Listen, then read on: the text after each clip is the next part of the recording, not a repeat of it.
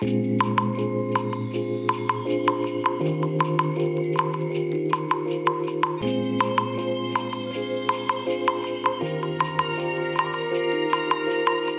いおはようございます。本日はですね10月14日金曜日でございます。車の中の気温は19.0度19度ちょうどですね。はい。えー、それではね本日も行ってまいりたいと思います。えちなみにね天気は曇りですね。朝方までね雨が降っていたという感じでね朝方ってもほんとついさっきまでですかね、え路面がねまだまだがっつり濡れてる状態でございますね。はい。えー、それでね、今日のお話なんですけども、あの、実はネタをね、全然考えていなかったんですが、あの、昨日の夜というか、今朝方と言えばいいんでしょうかね。夜中のうち？夜のうち？ちょっとよくわかんないんですけども。あの、ソニーからね、新しいカメラがね、発表されたみたいでして、で、実はね、それでね、朝ね、今さっき会社、会社じゃない、自宅を出る前にね、えネットでね、いろいろちょっと情報を見ていたんですけども、え、どんなカメラが出たのかと言いますと、お気軽 Vlog カメラと言えばいいんでしょうかね。あのー、ZV-1 だったかな？えー、というね、1インチセンサーの、あのー、RX100 シリーズの、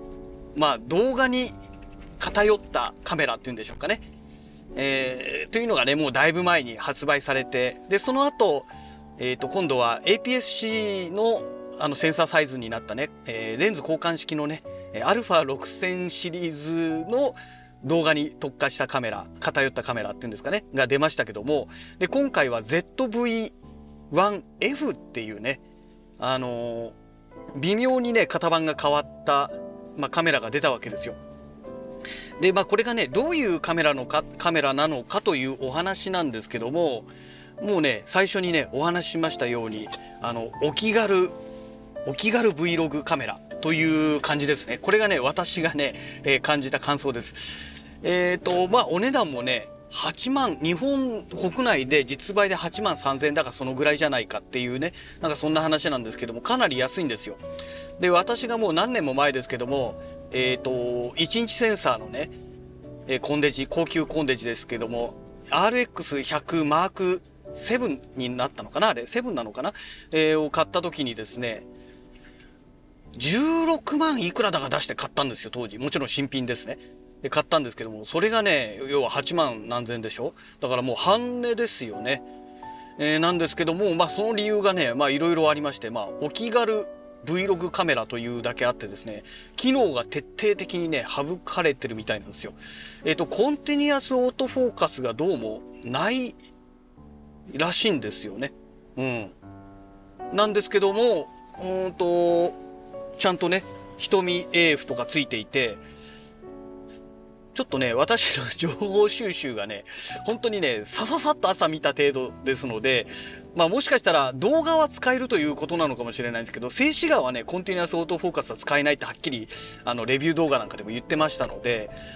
うん。あのシングルオートフォーカスになるらしいんですよね。だからオートフォーカス気をつけてくださいねみたいなことをなんかねレビュアーが言ってましたけども、まあ、それはあくまで静止画の話でね。動画ではね瞳 AF とかがありますから、まあ、多分コンティニュアスオートフォーカスは使えないってことはないと思うんですよ。ね。コンティニュアスオートフォーカスが使えるからこそ瞳 AF が使えるということですからね。まあそうだろうと思うんですけどね。えー、まあそんなわけでねあのーまあ、機能がね、大幅に、まあ、カットされてるということで、あと、例えば EVF がないとかね。うん。EVF がないだけでも相当ね、コストカットできると思うんですよ。で、あとはもう一つ大幅にカットできる要因としてはですね、えー、レンズですね。RX シリーズってだいたい24から 70mm っていうね、まあ、あの、標準ズーム域でね、まあ、ズームできるっていうのはね、えー、まあ、大体の構成だったんですけども、今回のねあで ZV-1 もやっぱり24から 70mm だったんですね。で今回の ZV-1F は、えー、広角単焦点 20mm なんですよ。20mm の単焦点なんですね。えー、ですから、えー、当然ねレンズ構成が大幅にね変わってくるじゃないですか。でズームシステムがね必要なくなるわけですからそこでのねコストカットっていうのも結構できるんじゃないかなと思うんですよね。あとそれだけじゃなくてですね今度はねあのカメラシューですね。カメラシューがねソニーオリジナルのあの何て言うんでしょうかね。要は本当のただのホットシューっていうか本当にシューだけなんですね。えっ、ー、と電子接点がついてない単なるシューなんですね。ですからあのソニーオリジナルのあの何て言うんですかねマイクをつけるとそのままアナログのねケーブルをつけあの取り付けなくても、えー、マイクの音声がね本体に送られるっていうねあれができないんですよ。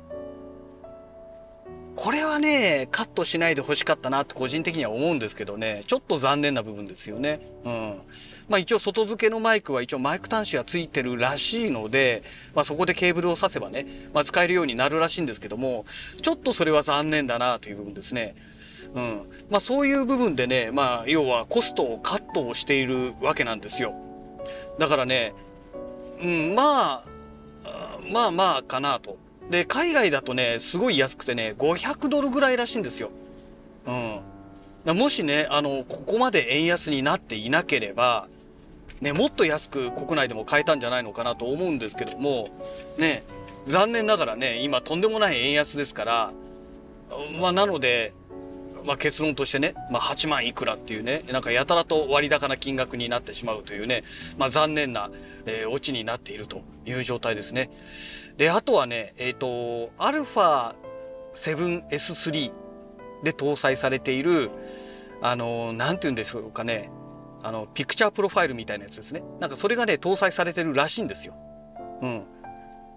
なんですけども具体的にね何が搭載どういう風に変わるのかってね まあ要は色味がね、え、変わるということなんですけども何がどういう風に入ってるのかっていうのはねちょっとそこまでね詳しく書いてなかったので、うん、どうなんだろうっていうね、え、書いてないというかあのレビューアーではね話してなかったので、え、どうなんだろうっていうまあちょっとその辺の部分はありましたけども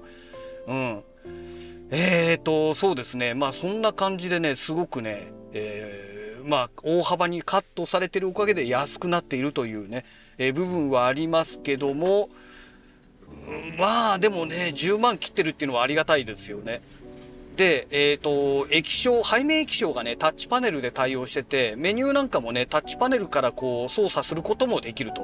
要はボタンでも操作できるしタッチパネルでもできるっていうね、えこのデュアル仕様っていうのはありがたいですよねどっちも使えるっていうのはねあのタッチパネルしか使えないとかなるとねちょっとどうなのっていうのありますけども両方使えればね、まあ、万が一の時にもねいろいろ操作ができますので、うん、だから両方使えるのはありかなと。いうところですかね。まあ、あとはね、一番ね、気になるのが、やっぱり EVF がないですから、あのー、晴れた日ですよね。夏み、夏の晴れた日とかに屋外で使った時に、この背面液晶だけでちゃんとね、画面が確認できるのかどうかっていうね、まあ、そこの部分がね、結構気になるなという部分ではありますね。うん。で、あと、えっ、ー、と、バッテリーですね。RX100 持ってた時にですね、やっぱりバッテリーの減りがね、かなり早かったんですよ。なんですけども、えっ、ー、と、まあ、そのね、レビュアーが言うにはですね、えー、R、R、R じゃないよ、えー、ZV-1 ですね。えー、ZV-1 の時は、え、動画連続撮影時間がまあ45分が限界だったらしいんですけども、え、今回の ZV-1F は新しい方はねあのー、なんだっけな60分連続で60分の撮影ができるようになって、まあ、消費電力がね、えー、だいぶちょっと少なくなったんじゃないかということがね、えー、言われてましたね。で、このアルファじゃない RX100 シリーズと多分ねバッテリー一緒だと思うんですけどもバッテリーがねすごくちっちゃいんですよ。まあ本体もちっちゃいからバッテリーも大きくできないっていうのは分かるんですけどももうちょっとね容量の大きいバッテリーをね使ってほしいなという部分はありましたねありますよね。うんちょっとそこがね気になるとこですね。まあ、特にあのね今回の ZV-1F はまあ、ほとんどもう動画に特化したカメラですから、まあ、写真もね撮れるようなんですけどもほぼ動画に特化したカメラですので、まあ、動画になれば当然ねバッテリー結構消費しますからね、うんまあ、ちょっとその辺をね、まあ、流用できるっていうのはありがたいんですけどもできればバッテリー容量を増やしてほしいなっていうのはありますよね。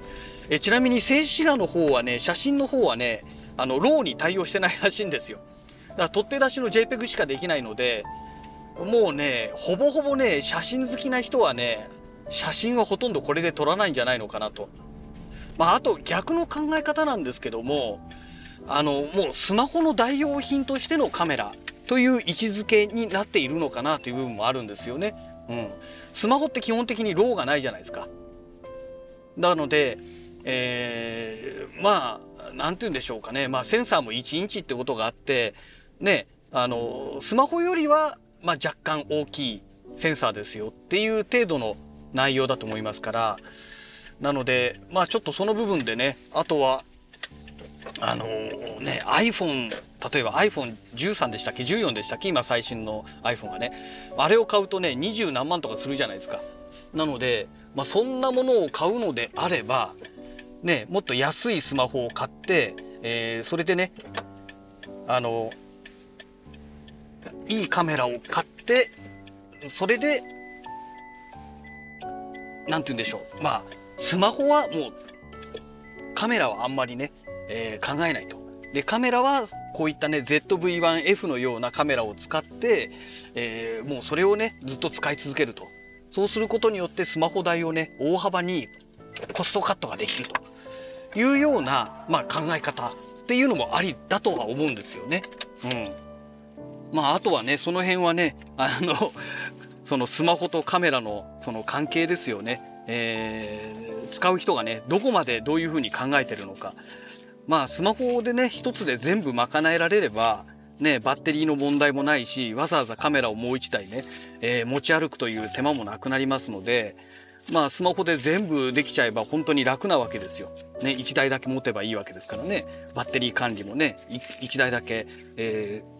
ー、ね、ちゃんと管理してればいいわけですから。楽なんですけども、まあ、今の若い人あんまりねあの通話はしないみたいですからあまり通話でね、えー、バッテリーがなくなっちゃって使えなくなると困るとかね、えー、まあ、そういう問題は少ないと思うので、